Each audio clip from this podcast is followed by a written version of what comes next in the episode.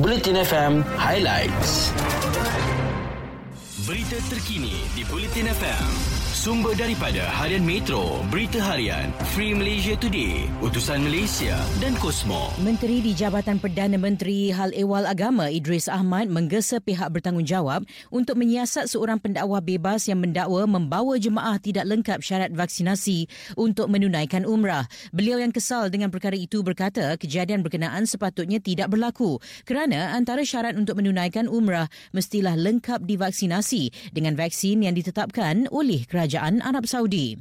Seterusnya, kerajaan memberi jaminan perintah kawalan pergerakan tidak akan dilaksanakan lagi walaupun negara masih lagi berdepan situasi penularan COVID-19 termasuk varian Omicron. Namun, kerajaan tidak menolak kemungkinan menyekat pergerakan keluar dan masuk ke Malaysia daripada pelbagai negara yang dianggap berisiko. Menteri Kanan Pertahanan Datuk Seri Hishamuddin Tun Hussein berkata, ketetapan itu mungkin dilakukan sekiranya ada negara didapati berisiko tinggi dan SOP bagi sambutan Taipusam dan Tahun Baru Cina akan diumumkan dalam masa terdekat oleh kementerian berkaitan selepas dimaklumkan kepada semua stakeholders. Menteri Kanan Pertahanan Datuk Seri Syamuddin Hussein berkata antara fokus dan keutamaan kuartet adalah untuk meneliti majlis-majlis yang berkait rapat dengan keagamaan kerana ia penting buat penganut-penganut pelbagai agama di negara ini.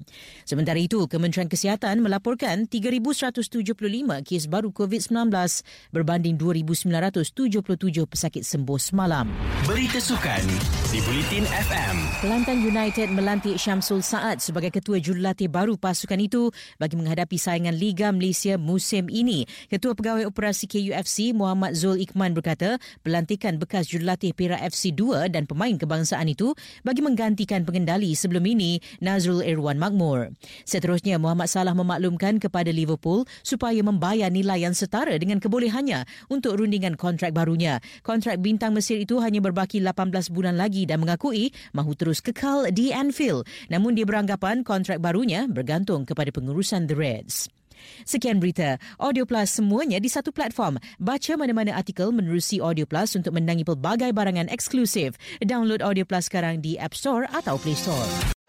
Ikuti berita-berita terkini di Bulletin FM.